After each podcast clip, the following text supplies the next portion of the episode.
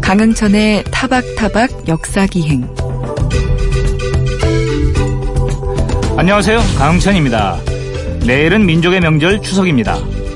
집집마다 오랜만에 만난 가족들과 이야기꽃을 피우며 차례를 준비할 텐데요. 민족 대이동이라고도 불리는 귀성 행렬은 이제 추석하면 빠질 수 없는 풍경이 됐죠. 그런데 생각해 보면 이 같은 귀성 풍습이 과연 예로부터 내려오는 추석의 특징일까 하는 의문이 듭니다. 농경 사회였던 조선시대 이전에도 가족과 친척들이 지금처럼 멀리 떨어져 지냈을까요? 그렇지 않다면 옛날의 추석은 어떤 모습이었을까요?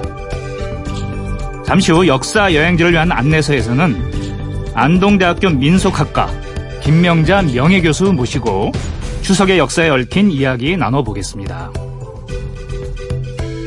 이어지는 알고 계셨습니까?에서는 2000년 6월 최초의 평양 남북 정상회담에서 어떤 일이 있었는지 되짚어보는 시간 갖도록 하겠습니다.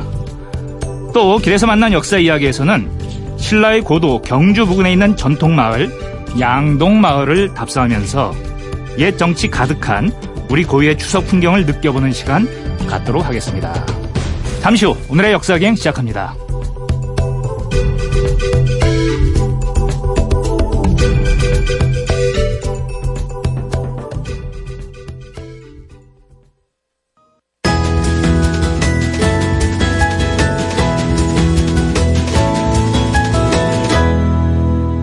타박타박 역사기행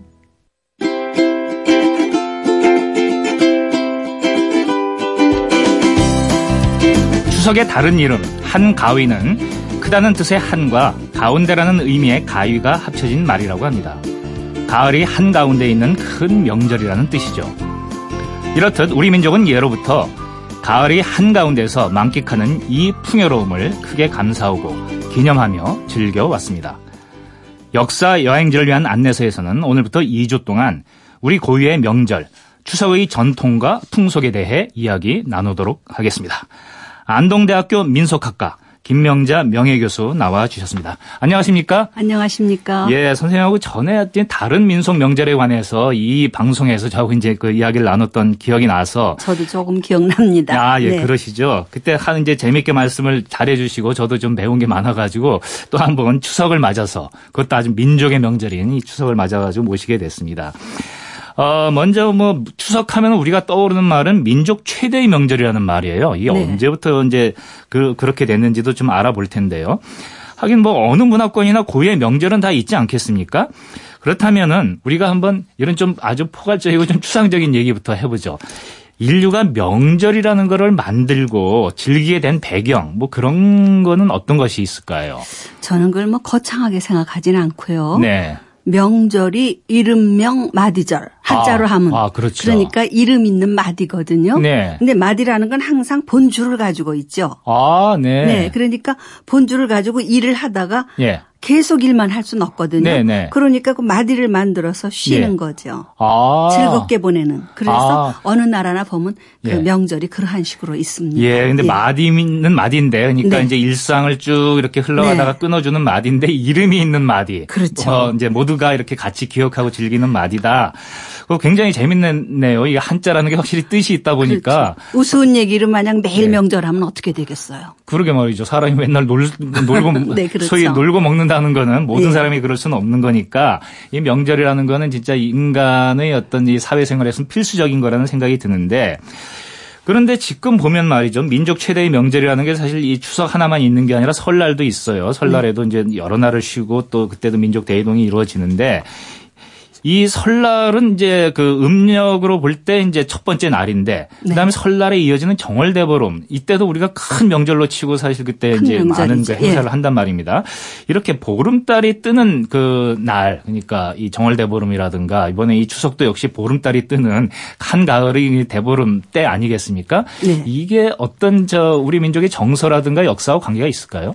우선 기본적으로는 농경 문화와 관련이 되죠. 네. 농경. 예, 예. 우리는 오랜 농경 농경국가 아닙니까? 예, 예. 그런데 농경국에서 정월 대보름의 큰 달. 네. 그것은 농사의 풍요를 상징합니다. 예, 그렇기 예. 때문에 뭐 우리 보름 명절 정월 대보름도 있고 6월 네. 보름 유두도 있고 7월 보름 백중도 있고 그리고 우리가 오늘 이야기하는 추석 예. 8월 보름 한가위가 있죠. 아, 네. 네. 그러니까 아무래도 이제 그 우리가 농경 민족이고 항상 달과 해를 이 그렇죠. 따라 가지고 예. 이제 절기도 찾고 그다음에 이제 농사도 거기에 맞춰서 이제 짓고 하다 보니까 특히 달이 제일 휘영청 밝게 떠오르는 그 날은 기념을 안 할 수 없었겠다는 그런 생각이 드네요.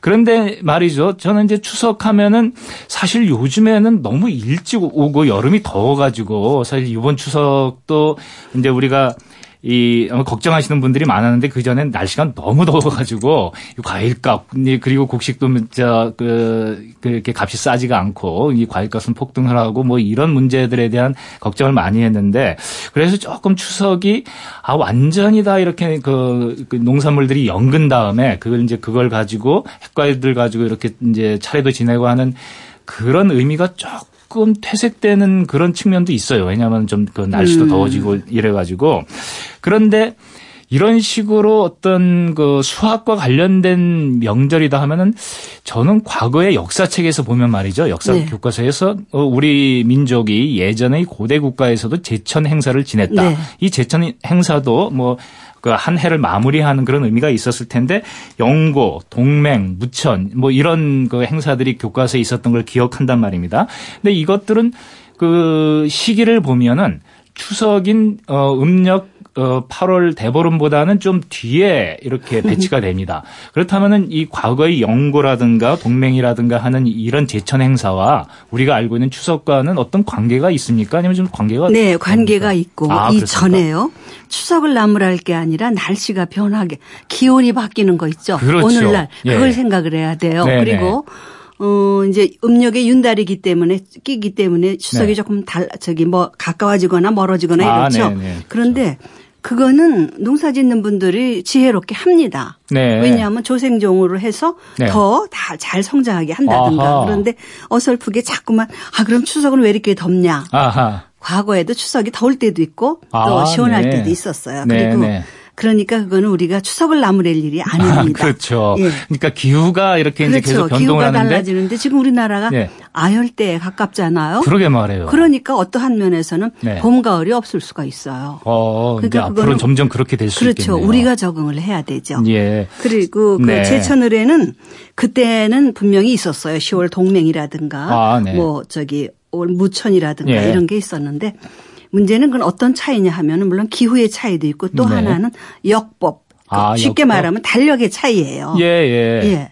그렇다면 고구려라든가 부여라든가 이런 데서는 네. 지금 우리가 쓰는 역법하고는 다른 조금 다르죠. 아, 그때마다 네. 그러니까 우리 지금 쓰는 게 그레고리력이거든요. 그렇죠. 예, 그래가지고 세계적으로 쓰는데 네. 사실은 굉장히 역법이 많아요. 네. 우리가 그 그레로기 그레고리력이 오기 전에 뭐 네. 시헌력을 썼다든가 네. 뭐 백제는 원가력을 썼다든가 아, 네. 해서 요 그 역법이 조금씩 달라요. 예, 그러니까 예. 우리가 달력의 차이지 가령 물론 날씨는 우리 탓 아니지 않습니까? 네. 그렇죠. 러니까 예. 그렇게 생각을 해야 되죠. 아, 그러니까 추석이나 아니면 이제 영고 동맹 무청 네, 같은 네. 거 지금 선생님 말씀하시는 게 뭐 영구가 한 10월이었다. 그렇다면은 그 10월이라는 것은 음력 10월을 말씀하실 텐데. 그럼요. 어, 그렇다면 상당한 이제 그 차이가 있지만 의미는 똑같다는 것이죠. 그러니까 네. 그럼요. 그 수확물들을 네. 이제 받아 놓고 하늘에 이제 감사의 제사를 지내는 거. 그리고 지금 선생님 말씀하시는 것 중에 저한테 인상적으로 딱 다가오는 게 옛날에도 이렇게 더울 때가 있었다라는 있었어요. 거. 네. 어, 충- 충분히 그랬을 것 같고. 네. 에, 그렇다고 해서 우리가 이 추석을 그 날짜에 한가위에 이렇게 지내는 것의 의미는 결코 퇴색하지 않는다. 아, 라는 거는 어, 저 선생님께서 오늘 새롭게 저한테 주신 가르침 같습니다. 또 하나만 얘기를 할게요. 네. 보름 명절이거든요. 네. 그런데 한때 언제 그 세미나에도 제가 간 적이 있는데 음. 추석을 양력으로 양력 8월 15일에 하늘을 아무리 쳐다봐도 보름달 없습니다. 한참 덥죠. 그리고 보름달이 뜨질 않죠. 예, 예. 보름달이라는 것은 그 달의 순환, 네, 그러니까 네. 음력 기준이거든요. 그렇죠. 근데 그분들은 소위 쉽게 말해서 달력을 모르는 소리 보- 몰라서 하는 얘기예요. 네. 어떻게 그걸 바꿔요? 추석은 무슨 무슨 명절로서 의미가 있냐면 달의 명절. 그렇죠. 예, 정월대보름도 마찬가지지만, 예. 그런 거는 좀 잘 새겨야 될 것 같습니다. 그래서 이제 한과이라고도 불리는데 이 추석은 넉넉한 수확의 이 계절에 맞이하게 되는 풍성한 명절입니다. 이거는 이제 우리 민족의 다른 명, 그, 그 시기의 명절하고도 전혀 다르지 않은데 그렇다면 이게 우리 역사 속에서 처음 즐기기 시작한 거. 우리가 이제 역사 따지면 항상 기원을 따지지 않습니까? 그걸 언제로 봐야 됩니까? 즐기기 시작했다기보다 네. 추석에 대한 기록이 삼국사기 신라 유리왕조 3대 왕. 아, 네. 그때 돼 있어요. 신라의 3대 왕인 그렇죠. 유리왕 때. 그래서 어떤 게 있냐면 이제 네. 그때 그 가베라고 했잖아요. 네. 그래서 그 육부가 있었는데 예. 양편으로 나누어서 왕녀가 예. 예, 이제 관할을 해서 음력 첫 7월 열렸어요. 그러니까 16일이죠. 네. 16일부터 8월 15일까지 길쌈을 해요. 아, 한 달 동안. 네, 그래 가지고 마지막 날 그 승부를 가리는 거죠. 누가 많이 했는가. 아, 그렇다면 이제 그 길쌈 하는 사람들을 두 패로 나눠 가지고 그렇죠. 서로 한 달 동안 길쌈을 밤새 밤 한다고요? 11시, 12시까지 그걸 야. 해요. 그러다가 나중에 진 편은 네. 이긴 편에다 이제 그 주식, 술과 음식을 대접하고 네. 그러면 거기에 있던 여자가 일어나서 탄식을 한대요. 네. 이제 회소 회소. 아. 그런데 그 노래가 하도 고슬프고 아름다워서 예. 후대 사람이 그걸 노래를 만들어서 그걸 회소곡이라고 그러는데 네. 참으로 불행한 것은 그 회소곡이 오늘날 전하질 않아요. 아유, 안타깝습니다. 네. 지금 선생님께 말씀을 들어봐도 이제 그런 길쌈 경쟁을 그렇죠. 지금의 경주, 그러니까 설화벌에서 그렇죠. 이제 예. 여러 도성에 어, 많은 사람들이 모여가지고 했다는 거죠. 그것만 해도 굉장히 장관이었을 것 같은데 이게 끝나고 나서 이렇게 잔치를 할때 회소곡이라는 아주 그 저 이 사람의 감정을 치는 그런 노래를 불렀다면 아, 그거 좀 상상을 해서라도 한번 다시 만들어 볼 수 없을까라는 생각이 그래서 드는데. 그거를 이제 예. 연구하는 저는 여성 축제의 시원으로 보고 있어요. 여성 축제요. 네, 그런데 네. 문제는 여기에 이러한 기록이 있다고 해서 이때 네. 딱 시작됐다고 할 수는 없는 게 네. 이때는 이미 정착이 됐거든요. 아. 그러면 그 이전부터 있었고 네네. 실제 그 당, 우리 삼국사기 말고 중국의 당서나 수서 네. 같은 데는 저희 신라의 추석 얘기가 있어요. 아, 그래요? 그러니까 뭐 아마 그 이전부터 예, 그 어떤 예. 농경 의뢰 의뢰의 하나로서 있었는데 그게 신라에 와서 아주 예. 정착이 됐을 수가 있죠. 그렇겠죠. 신라보다 더 오래된 나라인 뭐 부여라든가 이런 예. 곳에서도 이미 제천 행사를 했는데 그럼요. 신라가 예. 없었을 리 없고 우리가 역사적인 기원이라고 하는 거는 사실 이제 삼국사기에 처음 그 그럼요. 문헌에 네. 나오니까 그렇게 말하는 거지 그게 기원이라기보다도 이미 신라에서 정착돼서 즐기고 네. 있었다라는 것을 알려주는 문헌이다 이렇게 보면 될 것 같은데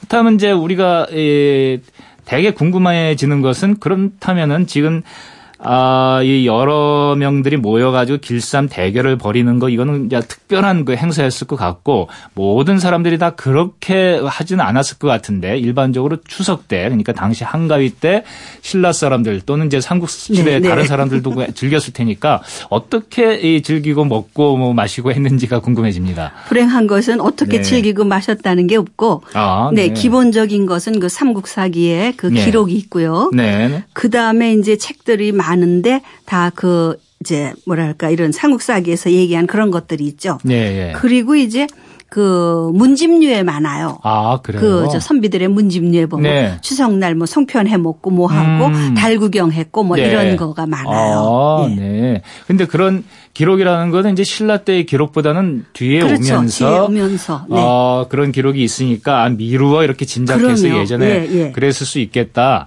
제가 전에 여기서 한번 유두절에 관한 그 이야기도 다른 경우에 네. 나눴던 것 같은데 그것도 예전에 뭐 신라에서 그 이렇게 하던 그 풍습이 있는 게 이 고려 뭐 조선으로 이제 기록이 그럼요. 남아서 전해지면서 미루어 짐작한다 이렇게 이제 말씀을 하시던데 이것도 그렇겠군요. 신라 사람들도 당연히 유두절 은요 오늘날 잊어버렸잖아요. 네. 그건 사실 우리 순수한 우리 명절이에요.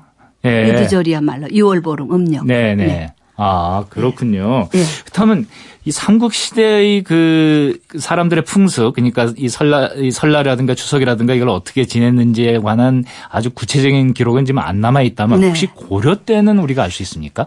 고려 때는요 오늘날 우리가 얘기하는 셋이 명절 있잖아요. 네네. 그게 다 있었어요. 아, 그래요? 그러면 그렇기 네. 때문에 그 말하자면 세시 명절 자체가 네. 정착이 됐죠. 아, 그렇습니까? 네, 그래서 고려나 조선은 거의 비슷해요. 어, 그래요? 그럼요. 우리가 일반적으로 알고 있기는 고려는 좀 불교 국가, 뭐 내지는 불, 어쨌든 불교가 이끌고 가는 그런 국가였고 조선은 이제 불교를 억압하고 네, 예. 이 유교적인 좀 금욕적인 그런 유교 문화를 발전시켰다고 듣고 있는데 지금 선생님 말씀 좀 의외입니다. 고려하고 조선의 그 풍습이 거의 비슷하다는 것이. 단지 그 다르다는 것은 고려는 불교 명절이 굉장히 강조가 됐어요. 네. 예를 들어서 팔관, 팔관에 예, 팔관에 그다음에 연등회 아. 이런 것이 굉장히 강조가 됐죠. 아. 네. 그다음에 연등회라는 건 지금 우리도 부처님 오신 날 이렇게 네, 뭐 뭐. 시내에다 그냥 그 네, 탁각 연등을 갖다 달아놓고 하는데 그런 것이 그럼요. 고려 때는 가장 중요한 아주 저- 그 행사였다. 팔관에는 국가 차원의 명절이었죠. 네, 그리고 연등회는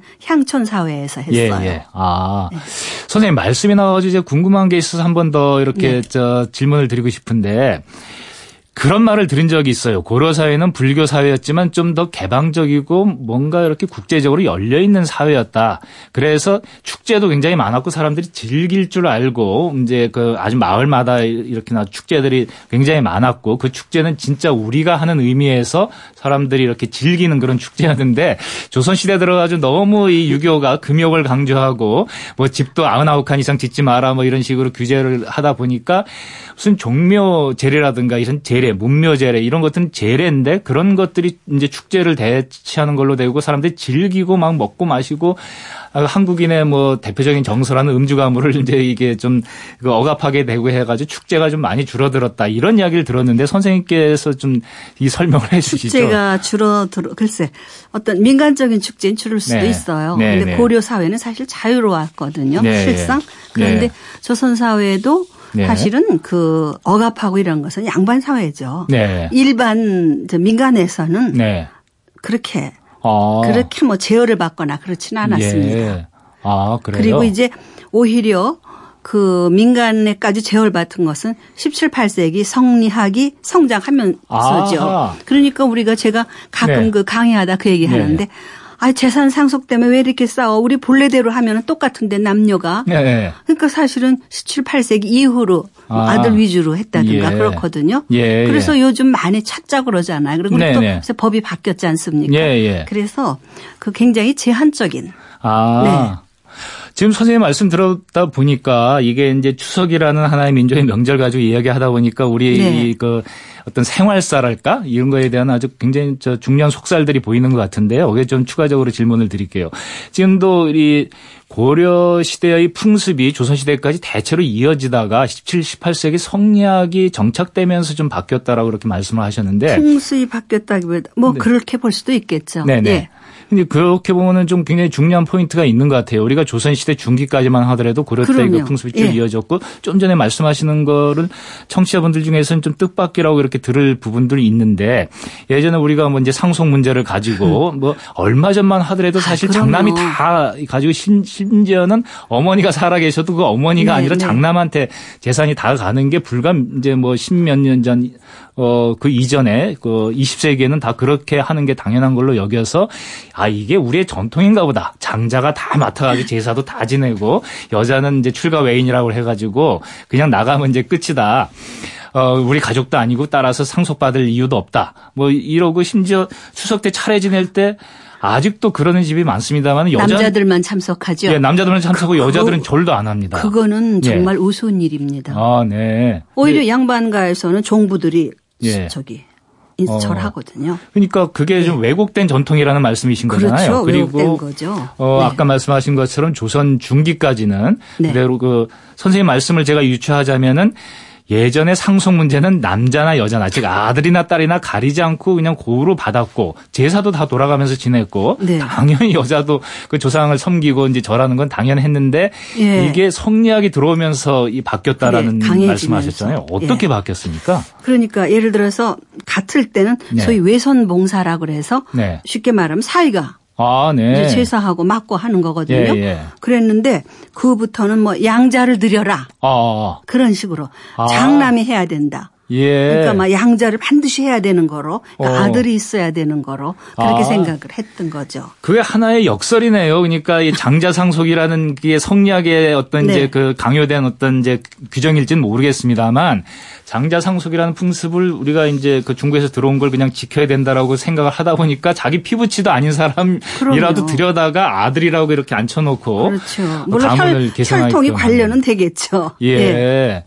어, 그러면은 사실 왕도, 왕도 다른 가문에서 이렇게 저 들어오는 일도 충분히 가능했겠다. 물론 그런 일은 일어나지 않았고, 이제 왕족 중에서 어쨌든 양절, 양자를 들이더라도 그렇게 했겠습니다만은 참 재밌어요. 그러고 보면 역사라는 게 이게 따지고 따지다 보면은. 근데 지금 이제 선생님하고 이렇게 말씀을 나누다 보니까 그 과거에 우리의 일반적인 가족 뭐 혼례 풍습에 관한 이야기까지 이렇게 하게 됩니다. 명절이라든가 예, 예. 아무래도 그런 것과 다 연동이 되니까. 그래서 제가 궁금해지는 게 오늘 방송을 시작하면서도 제가 그 이야기를 했는데 민족 명절 하면은 반드시 따라다니는 말이 민족 대이동이에요. 아, 네. 그래가지고 추석만 되면 그야말로 고속도로가 꽉꽉 막히는데 그러면은 많은 사람들이 심지어 저도 어릴 때까지는 아 옛날에 다 그랬나 보다 이렇게 생각하기가 쉬워요. 그런데 또 다시 생각해 보면은 조선 시대 때는 대가족 제도로 해가지고 다 이렇게 모여 살았을 텐데 그런 일이 뭐 어떻게 가능했냐? 그러면 이거 언제부터 이렇지?라는 생각이 들어가지고 선생님께 한번 좀 여쭙겠습니다. 조선 시대 때는 그런 추석이라고 해가지고 막 그 먼 길을 걸어서 자기 집을 찾아가는 풍습은 없었겠죠? 그 농경 국가에서는 다 네. 같이 살았잖아요. 네네. 그 동성 마을이라고 해서 같은 성씨끼리 뭐 네. 이렇게 살았기 때문에 굳이 이동을 할 필요가 없, 필요가 없는 거죠. 그러게 말이에요. 그럼요. 그래서 그러니까, 예. 사실 민족 대이동이라는 것은 네. 산업사에 와서 예. 그러니까 우리나라 산업사를 내가 60년대 전으로 보는데요. 네네. 그때 와서 네. 막 직장을 따라서 소위 그 막 대도시를 막 몰려들었잖아요. 그렇죠. 그 이후죠. 아. 그 전에는 민족 근데 민족 대이동이라 있을 수가 없죠. 거기서 농사 짓고 거기서 네. 평생을 사는데 네, 네. 무슨 민족 대이동을 하겠어요? 예. 그런데 중국에서도 민족 대이동 한답니다, 요새. 어, 중국에 네. 제가 영화를 한 편 봤는데요. 뭐 엄청나더라고요. 그 예. 시골까지 가는데 뭐 저 1박 2일 심지어는 2박 3일씩 걸려서 이렇게 네. 집을 찾아가는 그런 모습을 보면 사실은 이제 중국은 우리보다 아직까지 더 농경 사회의 그 네, 풍습이 예. 남아 있, 겠죠 그런데 궁금해지는 게 지금 선생님도 산업화 시대의 말씀을 하셨는데 지금 우리가 이제 시골에 살다가 아예 농사로 짓고는 이제 자식 교육도 시킬 수 없고 또 이제 앞, 앞날이 암담하니까 그냥 어떻게든지 대도해를 네, 나가야 되겠다 다- 네. 그래가지고 예전에 그냥 뭐 영자 뭐 철수 이제 이런 이름으로 영자의 전성시대라는 네, 영화도 네. 있었습니다만 부작정 상경을 하지 않습니까? 예. 당연히 어 가족들을 안 데리고 올라오겠죠. 그래서 이제 가족들과 떨어질 수밖에 없는데 그렇다면은 어 조선 시대에는요. 조선 시대에도 시골에 살다가 가령 안동 같은 곳에 이제 그 명, 명문가에 살다가 서울에 그 이제 벼슬 하러 가는 경우가 많지 않겠습니까? 많지 네. 않겠습니까? 그럴 경우에는 혼자 가는 게 아니라 가족들을 다 데리고 가나요? 아, 가족이 네. 가죠. 그래서 가족이 예. 거기 가서 정착을 하죠. 네. 그러니까 뭐 그건 민족 대이동이 아니죠. 네, 그건 예. 요즘으로 치면 직장을 따라가는 거니까. 아하. 네. 아, 그렇군요. 그래서 말씀인데요. 제가 최근에 아주 저 재미난 이야기를 들었어요. 재미난 이야기라 그럴까? 좀 슬픈 이야기라 그럴까?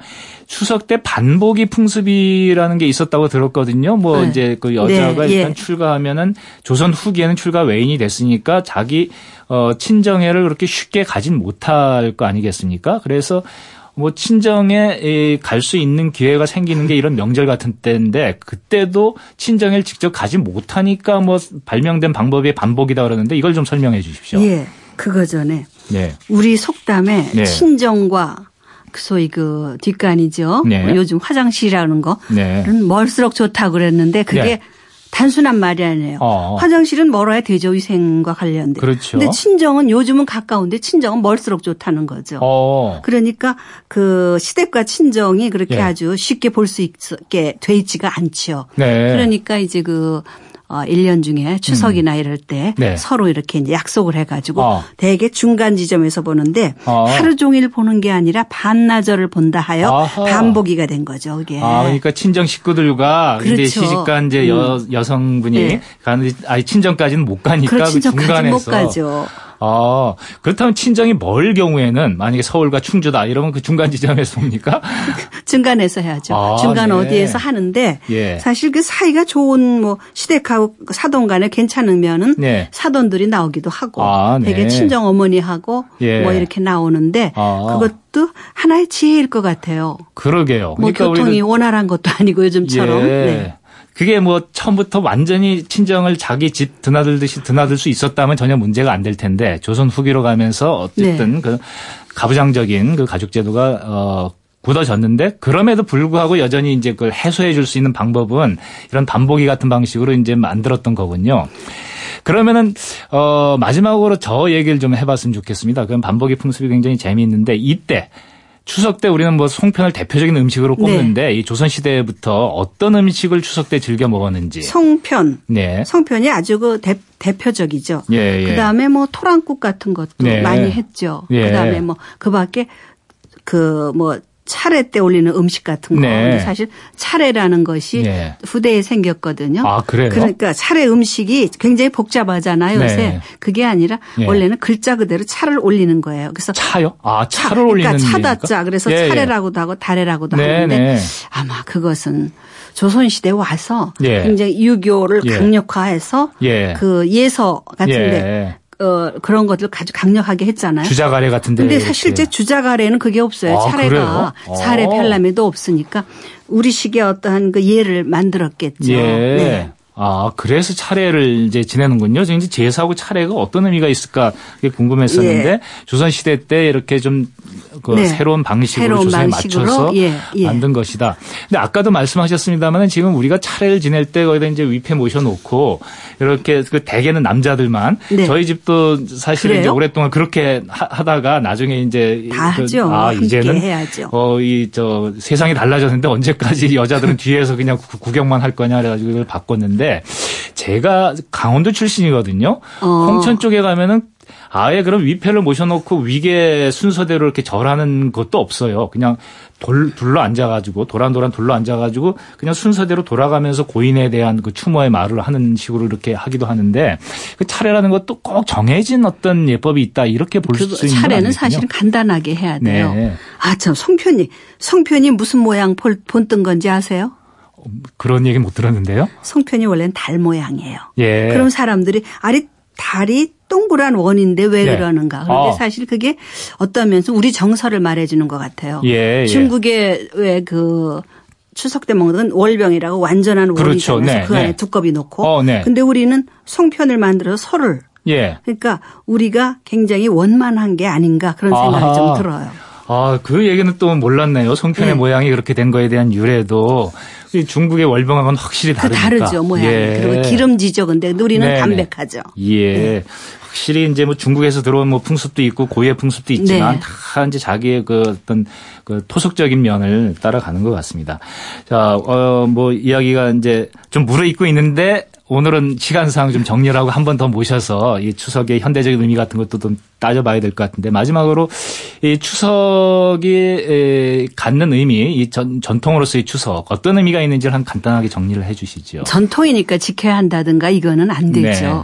그러니까 오늘날에는 추석이라든가 설날이라 이런 명절이 음. 물론 조상에게 그 예의를 갖춘다 는 면은 있지만은 네. 그 흩어진 가족, 친족이 만난다는 데 의미를 예. 둬야 될것 같아요. 예. 그리고 조금은 뭐 고답적일 수도 있지만 그거를 통해서 뭐 전통 문화를 뭐 거창한 게 아니라 네. 그래도 좀 그 보존한다는 그러한 의미도 있는데 네. 저는 사실 그 만남의 의미를 네. 가장 크게 둡니다. 예, 아 좋은 말씀이십니다. 그러니까 우리가 추석이니까 만난다 이것보다도 추석을 네. 통해서 그럼요. 이건 좀 너무 안 만나거든요. 그리고 뭐 요즘에는 그 SNS 같은 것들이 있어가지고 안 봐도 본 것처럼 사람들이 생각하고 넘어가는 경우가 많은데 그 만남의 의미를 다시 한번 되새기는 그런 명절이 되었으면 좋겠습니다.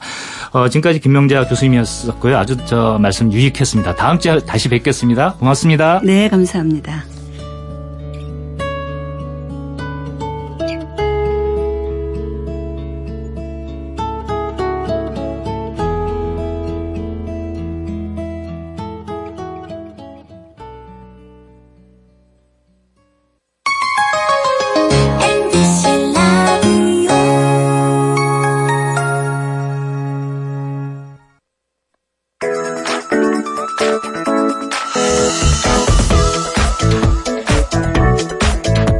여러분께서는 MBC 라디오 강흥천의 타박타박 역사기행과 함께하고 계십니다.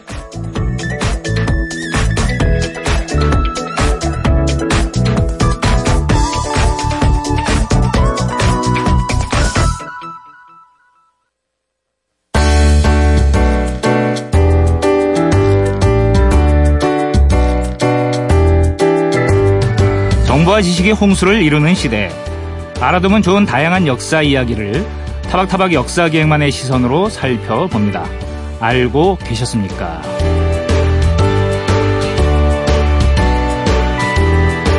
지난주 평양에서 남북 정상회담이 열렸죠. 2000년, 2007년에 이어 세 번째였는데요. 2000년 6월 첫 번째 평양 정상회담은 해방 후 무려 55년 만에 처음으로 열린 남북 간 순회 회담이었습니다. 그래서 서울과 평양의 거리는 55년이라는 말까지 나왔죠. 이번 정상회담은 생방송으로 중계되어서 전 세계가 실시간으로 지켜보았습니다만 18년 전 첫 만남 때는 그렇지 않았습니다. 그래도 해방 후 최초의 정상회담이라 충격과 감동은 더 컸던 기억이 납니다.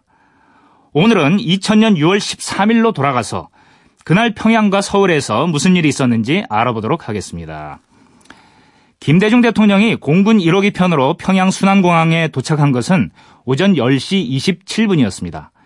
비행기 한문이 열리고 모습을 드러낸 김 대통령은 아래 자리한 김 위원장과 눈 인사를 나누면서 함께 손뼉을 쳤죠. 그리고는 승강구를 내려가 두 손을 맞잡고 반갑습니다. 라고 첫 인사를 나눴습니다.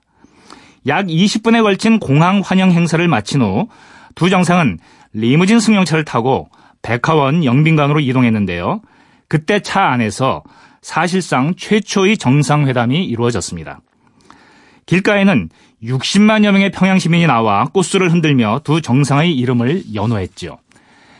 그날 만찬에서 김 위원장은 망국과 분열로 이어진 20세기 민족사는 외세의 간섭과 그에 영합한 뿌리 깊은 사대주의의 후과라며 자주 평화 통일을 주장했습니다. 김 대통령은 답사에서 21세기는 무한 경쟁의 시대라면서 국제 경쟁에서 살아남으려면 우리 민족도 남북이 하나 되어 힘을 합쳐야 한다라고 강조했고요. 두 정상의 뉘앙스가 조금 다르죠? 2박 3일의 평양 방문을 마친 김 대통령은 6.15 남북 공동선언이라는 큰 선물을 안고 김포공항으로 돌아왔는데요.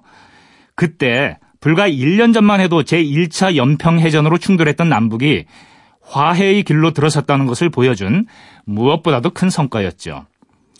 북한의 취재 허락을 받지 못해 서울의 프레스센터에 진을 치고 있던 천여 명 외신 기자들은 지구상의 마지막 정치적 장벽이 무너지는 순간이라며 정상회담 소식을 잇따라 본국에 타전했습니다. 워싱턴 포스트는 남북 화해는 장기적으로 아시아주 등 미군과 국가 미사일 방위 체제에 영향을 끼칠 수 있다고 분석했고 중국의 인민일보는 평화와 발전이라는 세계적 주류에서 한민족의 자주와 평화 통일을 위한 새로운 길을 열었다고 평가했습니다. 일본의 아사히 신문은 동북아시아의 정세에 큰 영향을 줄 것이다. 러시아의 이즈베스치아는 미국이 주한미군의 운명을 고민하게 됐다고 전망했습니다. 2000년 6월 세계의 톱뉴스는 단연 한반도였습니다. 남북 정상회담이 세계의 이목을 끈 건 이번에도 마찬가지였습니다. 하지만 앞으로는 평양에서 하든 서울에서 하든 남북 정상회담이 더 이상 세계의 톱뉴스가 아닌 날이 왔으면 좋겠습니다. 한반도의 평화가 정착돼서 남북 정상회담이라는 것이 그저 통일 전까지 이루어지는 정례적 만남으로 여겨지게 되기를 바람하지 않습니다.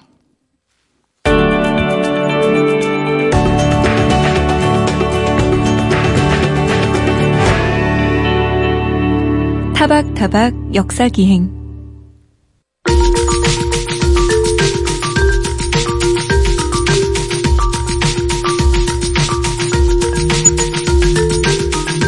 세계 곳곳 수많은 도시들이 품고 있는 저마다의 역사 이야기를 들어봅니다. 그래서 만난 역사 이야기 역사 저술가 김성한 선생님과 함께합니다. 안녕하십니까? 네, 안녕하세요. 어, 오늘은 어디로 가볼지는 모르겠지만 주제는 제가 저 짐작이 되는데 어딥니까? 네, 추석입니다. 아, 네. 아마 지금들 어, 고향집을 가고 있거나 아마 이미 도착해 있는 분들이 많을 텐데요. 그렇죠. 뭐 두말할 필요 없이 추석은 우리 민족 최대의 명절이죠. 예. 예, 이 추석은 옛 신라의 가배 혹은 한가위라는 풍습에서 유래된 겁니다. 네. 그래서 오늘은 그 신라의 옛 도읍지. 경주에서 가까운 곳에 있는 그 옛날 추석 풍습을 느낄 수 있는 곳을 답사해 보겠습니다. 아, 우리가 요 앞에 코너에서 이미 이제 그 신라 때의 그 추석 풍습을 좀 이야기를 나눴는데 이 신라의 풍습은 잘 이제 남아 있는 게 많지 않다라고 했는데 그런 데가 있습니까? 예, 그 어, 어디냐면은 경주시 강동면에 있는 양동마을이라는 곳입니다. 아, 네. 예, 이 양동마을은 유네스코 세계유산으로 지정된 곳이고요. 예, 예. 그래서 마을 전체가 예. 어, 개발이 완전히 금지된 채 보존되고 있는 곳입니다. 예, 예. 아마 운이 좋으면 네. 맑은 가을 하늘에서 아래서 아주 예.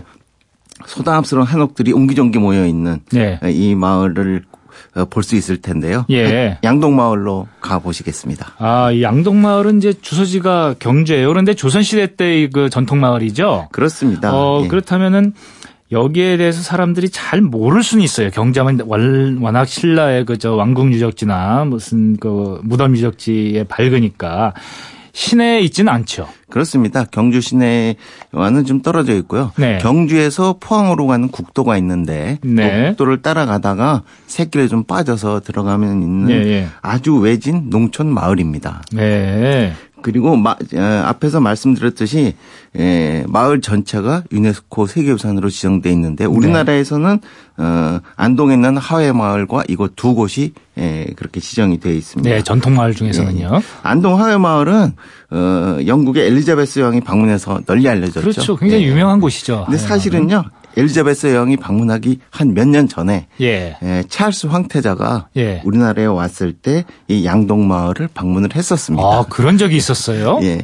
여왕보다는 급이 좀 떨어져서인지 널리 알려지지 않았고, 어허. 그래서인지 또 사람들에게 말리, 알려지지 않았기 때문에 방문객 네. 수도 하회 마을보다는 훨씬 적습니다. 예. 경주시에서 간다면요, 차량으로 한 3, 40분 정도 거리에 음, 있습니다. 상당히 떨어져 있는 편이네요. 옛날 기준으로 본다면은. 자, 그렇다면 이 양동마을의 모습을 좀, 좀 선생님께서 한번 묘사를 해 주시죠. 마을이 네. 어떻게 생겼는지. 마을의 입구는 정, 이 마을의 남쪽에 있습니다. 네. 그리고 북쪽으로는 자- 나지막한 산이 있고요. 네. 어, 그런데요, 차를 가지고 갈 경우에 차를 네. 가지고 이 마을로 들어갈 수는 없습니다. 그렇겠죠. 예, 그 입구에 있는 주차장에 세워야 되고요. 예. 그 다음에 걸어서 들어가게 되는데 그 마을 입구에 그 매표소가 있는데요. 예. 그 매표소에는 이 마을 주민들이 자체적으로 가이드 투어를 운영하고 있습니다. 아, 마을 주민들이 직접 안내를 하면서 설명을 해 주시는 거예요? 언제든지 가면 한 30분 단위로 사람들이 네. 모이면 어, 그 이제 에, 아주머니 네. 음. 혹은 아저씨 분들이 나오셔가지고 어, 주민들을 어, 이끌고 예. 골목골목을 다니면서 이거 뭐 그냥 틀에 박힌 설명이 아니라 거기 사시는 분들이니까 예. 각그 집안에 얽힌 이야기들 그것이 네. 있는 이야기들을 아주 들려주십니다. 아주 산 지식이네요. 그렇습니다. 네. 예. 그 입구인 남쪽에서 보면 북쪽으로 나지막한 산이 있고 그 이제 평지에는 논이 있고 밭이 네. 있고 그다음에 그 논밭 주변에는 농가 집들이 있고요. 아, 그리고 이제. 산 중턱에 보면은 기와 집들이 네. 예, 쭉 이렇게 있습니다. 이것은 아까 말씀하셨듯이 전형적인 조선 시대 농촌 풍경입니다. 그렇군요. 예. 여기는 집성촌인데요. 네. 어, 두 성씨의 집성촌입니다. 아, 한 성 씨가 아니라 그렇습니다. 네. 예, 월성 손씨 그리고 여강 이씨 두 음. 집성촌인데요. 어, 먼저 월성 손씨네가 먼저 와서 정착 조선 어, 초에 정착을 했고 네. 뒤이어서 어, 여강 이씨가 아, 예. 들어왔습니다. 어, 여기서 많은 그 유학자들을 배출을 했는데요. 예. 손씨 가문에서 이제 우제 손중돈이라는 분이 유명한데 네. 이분은 아마 익숙하진 않을 겁니다. 그렇죠. 이 시간에서 더 그 뛰어난 유학자를 배출했는데요. 그 회제 이연적입니다. 예, 이분에 관해서는 우리가 얼마 전에 여름에 선생님이 잠깐 외국에 나가신 동안에 한번 살펴봤던 적이 그랬어요? 있습니다. 예. 예.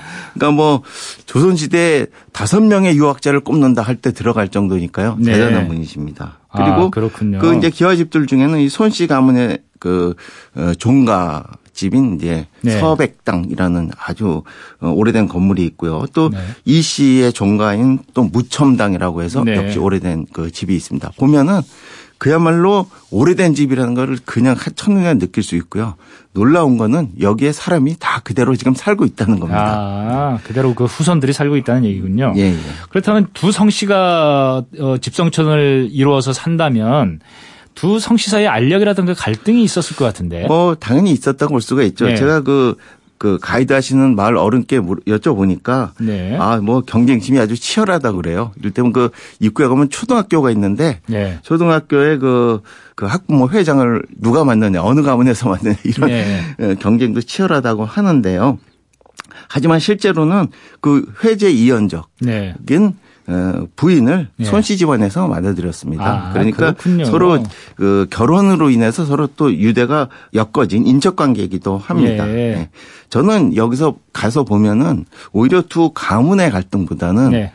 그 조선 시대의 어떤 어 계급 사회의 면모를 딱 볼 수가 있는데요. 아, 신분 사회의 그 모습들이 이 그렇습니다. 마을의 구성에서 예. 이미 보여진다 이거죠. 그러니까 논밭이 있고 주변에 농민들이 사는 농가가 있는데요. 네. 이거는 다 초가집입니다. 아하. 근데 산 중턱에 있는 기와집들은 음. 어, 기와집은 또 처마 끝이 이렇게 쫙 오- 하늘을 향해 치솟지 않습니까? 예. 저는 그게 마치 그 어, 높은 콧대 같은 느낌이 들어요. 그 예. 양반들의 콧대. 예. 그러니까 쭉 봐서 제일 위에는 지배층인 양반 가문의 기와집, 기와집이 있고 음. 그 아래 농민들의 농가가 있고 또 예. 주변 뭐 노비의 집들도 있었겠죠. 네. 어, 그런 거서 아 이게 어, 이 양동마을이라는 곳이 조선 시대의 어떤 신분 질서를 전형적으로 보여주고 있다 이렇게 볼 수 있습니다. 그렇군요. 예, 그리고 뭐 추석날에는 당연히 여기 이제 다 오셔서 추석을 지낼 차례를 지낼 겁니다. 네. 그 추석 차례도 철저하게 유교 의례를 따르고 있습니다.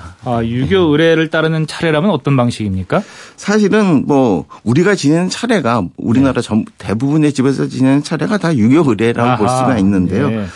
양동마을 같은 경우는 이제 기와집 같은 경우는 이 남부지방 특유의 미음자 구조. 네. 그러니까 안에 마당이 있고 어 들어가자마자 행랑채가 있고 뭐 사랑채가 있고 안채가 있는 이렇게 구조, 혹은 기역자 구조 이렇게 돼 있는데요. 어느 집이든 이 기와집은 뒷곁으로 가면 작은 집이 하나 있습니다. 네. 이게 사당입니다. 아, 여기에 조상의 위패를 모셔놓은 거죠. 그래서 추석 때가 되면은 이 사당에서 차례를 지냅니다. 우리는 보통 지금 집에서 그냥 차례를 지내지만 네. 전통적인 양반 가문은 조선시대에는 집 뒷곁에 있는 사당에서 예. 차례를 지내고 차례를 지낸 다음에 묘를 찾아가서 성묘를 합니다. 아, 이게 그렇군요. 조선시대에 정해진 추석 차례의 예, 예법입니다. 예, 그런 이제 차례가 역사 속에서 어떻게 변천되어 왔는지를 앞에 이제 저희가 김명자 교수님을 모시고 살펴봤었는데 혹시 양동마을의 이 추석 풍습에서 신라 시대의 것은 남아 있는 게 없습니까? 신라 시대의 것이 남아 있습니다. 아, 그래요? 이제 이런 추석 차례는 네. 철저하게 유교 의례로 지내지만 네, 네. 어, 이날 저녁 때 되면은 여기서 유명한 것은 어, 줄다리기입니다. 줄다리기요? 아. 원래 이제 에, 신라 시대의 그 가배 때는 네. 부녀자들이 길쌈을 하고 예. 그다음에 뭐 달빛 아래 모여서 강강수월래 같은 걸 하고 네. 그랬다고 하는데 양동 마을에는 뭐 그런 것도 이 마을 특유의 놀이로 줄다리기가 있습니다. 아, 줄다리기를 예, 하는군요. 그래서 추석이 에, 오기 한참 전부터 네. 그 줄을 꼬기 시작합니다. 네. 여기서 사용하는 줄은 뭐 보통 밧줄이 아니고요. 예. 그 굵기가 어른 허리 둘레 정도 됩니다. 그러니까 네. 굉장히 굵은 줄을 미리 다 꼬아서 어, 이날 이제 추석날 저녁에 두 편을 나눕니다. 네. 윗마을 팀, 아랫마을 팀 음. 나눠 가지고 하는데요. 네. 한번 하는 게 아니라 거의 밤 새도록 합니다. 아, 그래서 자정이 넘어서 대부분 끝나고요. 그래서 네. 아주 치열하죠. 그래서 근데 이 마을 사람들은 에, 운마을이 이기면 그 애는 풍년이 든다. 네. 뭐 아랫마을이 이기면은 그 애는 마을에 싸움이 없이 화평이 된다. 아? 이런. 그러니까 뭐 모두가 승자인 이겨도, 그런 예. 에, 놀이라고 볼 수가 있죠. 근데 그 줄다리기는 유교 의례하고는 관계가 없습니까? 예, 관계가 없다고 볼 수가 있습니다. 네. 그러니까 추석날 지내는 차례는 네. 유교 의례로 지내고 아. 그 저녁 때 놀이는 마냥 신라식으로 지낸다 이렇게 볼 수가 있겠어요. 아?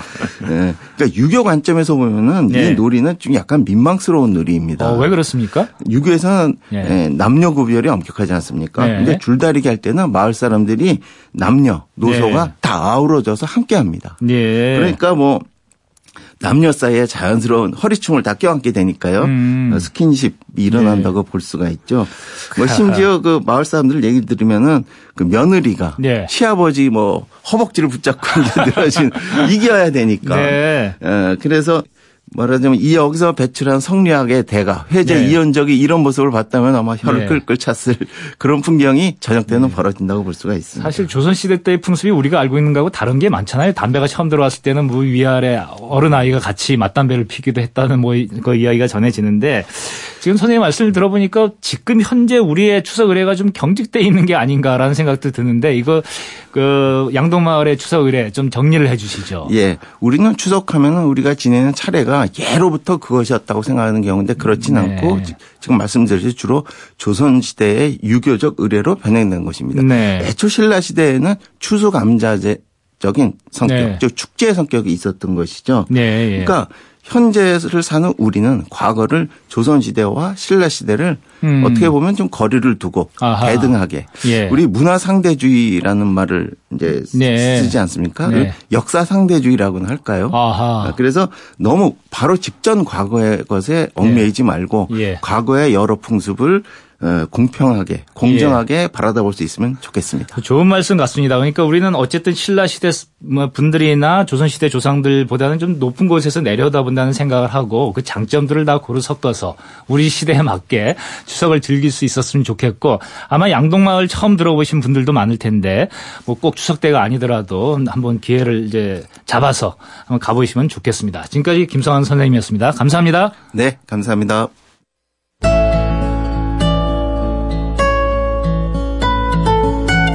(2018년 9월 23일) 타박타박 역사기행 마무리할 시간입니다. 추석 연휴가 시작되면서 전국의 도로가 벌써부터 귀성 인파로 몸살을 앓고 있죠. 한때는 벗어나고 싶어서 발버둥 쳤던 고향인데 이제는 돌아가기 위해 이렇게 애태우는 우리를 보면서 명절의 의미를 또 한 번 생각하게 됩니다. 오랜만에 만난 좋은 사람들과 풍성한 추석 명절 보내시기 바랍니다. 지금까지 타박타박 역사기행 강흥천이었습니다. 저는 다음 주 일요일 아침 7시 5분에 다시 찾아뵙겠습니다.